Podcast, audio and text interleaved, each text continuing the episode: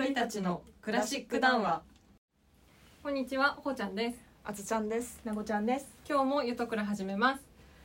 えっ、と前回は超ざっくり時代区分と音楽の起源についてちょっと話してきたので今回はその続きの古代ギリシャについて見ていこうと思います、古代ギリシャになると多分ちょっとはこう人間っぽい文明みたいなのが出てきそうだよね。うん。うん、出てきます。ではではじゃあ古代ギリシャについてなんですが、まず古代ギリシャって文化としては、えー、と最盛期は紀元前5世紀から紀元前4世紀となります。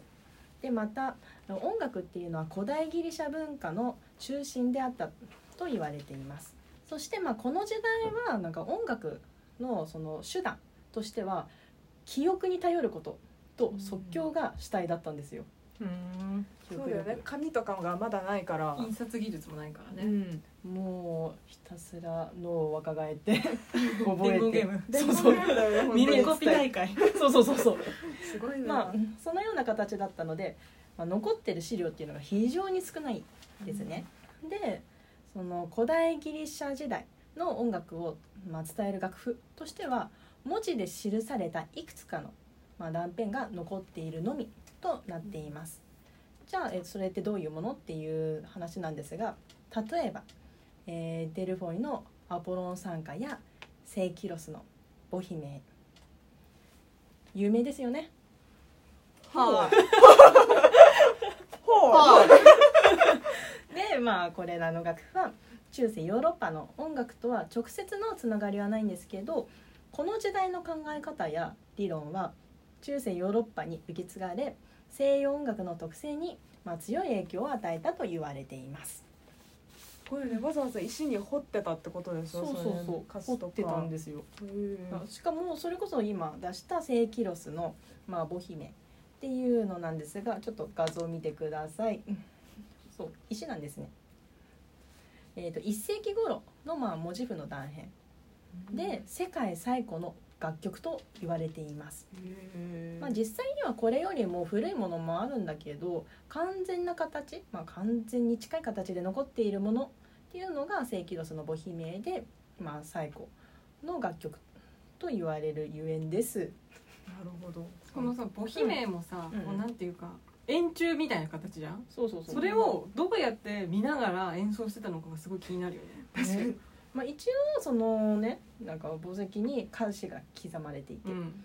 でまあその文字で音の高さ記号でまあその音感を示していると言われています、そう実はこのセイキロスの母姫の歌詞って今分かってるんですね。調べました。ウィキで。読み上げたいと思います。う。おい。私は墓石です。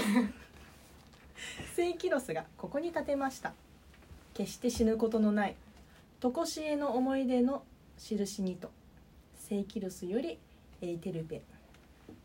手紙じゃん。手紙だね。まあそのエエルペルまあそのエーテルペって、まあ、セイキロスの妻奥さんと言われてた人みたいですね。まあこのような歌詞が刻まれていまして。そうするとすっごい個人的な内容を記してたってことなんだね。だよね。ね。うん。アイアム墓石。今の墓石。アイアン宝石です。あなたのあなたへの愛は死にませんってことでしまあそれが愛とかがねか書いてないんだけど、ょうん。決して死ぬことのないとかうん。でそれで、えー、と書かれているのは歌の旋律だけなんですよ。うん。なんだなんですけど、まあ、リラで伴奏していた可能性っていうのもあるみたいです、でまた音階組織に基づいていたとも考えられたり結構奥深いんですね。アイアム墓石。うん。アイアン宝石。さてさて貴重な残ってた楽譜の話をしましたが先ほど古代ギリシャのえー考え方や理論は中世ヨーロッパまあないしその西洋音楽の特性に強い影響を与えたという話をしました、じゃあどういうことっていう話をしていきたいと思います。はい。与えた影響その1でれん急に。音楽用語の継承。例えば今私たちが知っているオーケストラコーラスリズムメロディーハーモニーなどといった音楽用語って実は古代ギリシャのその言葉から来てます。例えばコーラスだったらコーロスとかね。これ P って。入るかも。入るかも。いやでもそういう用語ですから用語ですから。発音がねそうなってるだけだからコーロスみたいなしかわかんないですけどまあそのように、えー、と音楽用語にも影響がありますとそしてまあその音楽思想の継承音楽を芸術としての面、まあ、いわゆる演奏ですねと科学としての面という2つの側面から捉えてたみたいなんです。いや驚きですわ。でそして3つ目ルネッサンス時代。ルネッサンスっていうのは、まあ、フランス語で、えー再生復活を意味する言葉です。でそのルネサンス時代っていうのは古典古代、まあ、いわゆる、えー古代ギリシャ古代ローマの復活を目指していたとされていますと。すごいよねだってこの当時の言葉が今も使ってるんだもんね、ね私たちもうオーケストラコーラス。最初さでもさオーケストラとかもさうん。オルケストラとかさそうそうそうそうそうハーモニーもハルハルモニーってハルモニアって言ってたよねそうそうだよね。さて、えー、と今は西洋音楽への影響について話していきましたがもう一回じゃあ古代ギリシャに戻ります。古代ギリシャの音楽の種類について答えよ答えよ。答えよ。古代ギリシャの。はい。はいはいわはいはい。なわなわなわなわななんか単純に単純に考えて。単純に考えたら出てくる旋律は？はい。感染率はいオッケーさすが。さすがさすがあとどういうのがあると思います？今でもある感じかな？あとはなんかハーモニーとかちゃんとこう和音がつき始めるんじゃないかな。ごめん。ごめん。ごめん。ごめん。ごめん。楽器とまず歌じゃない。そうそうそうそうそうそう、うん。そうなんですよ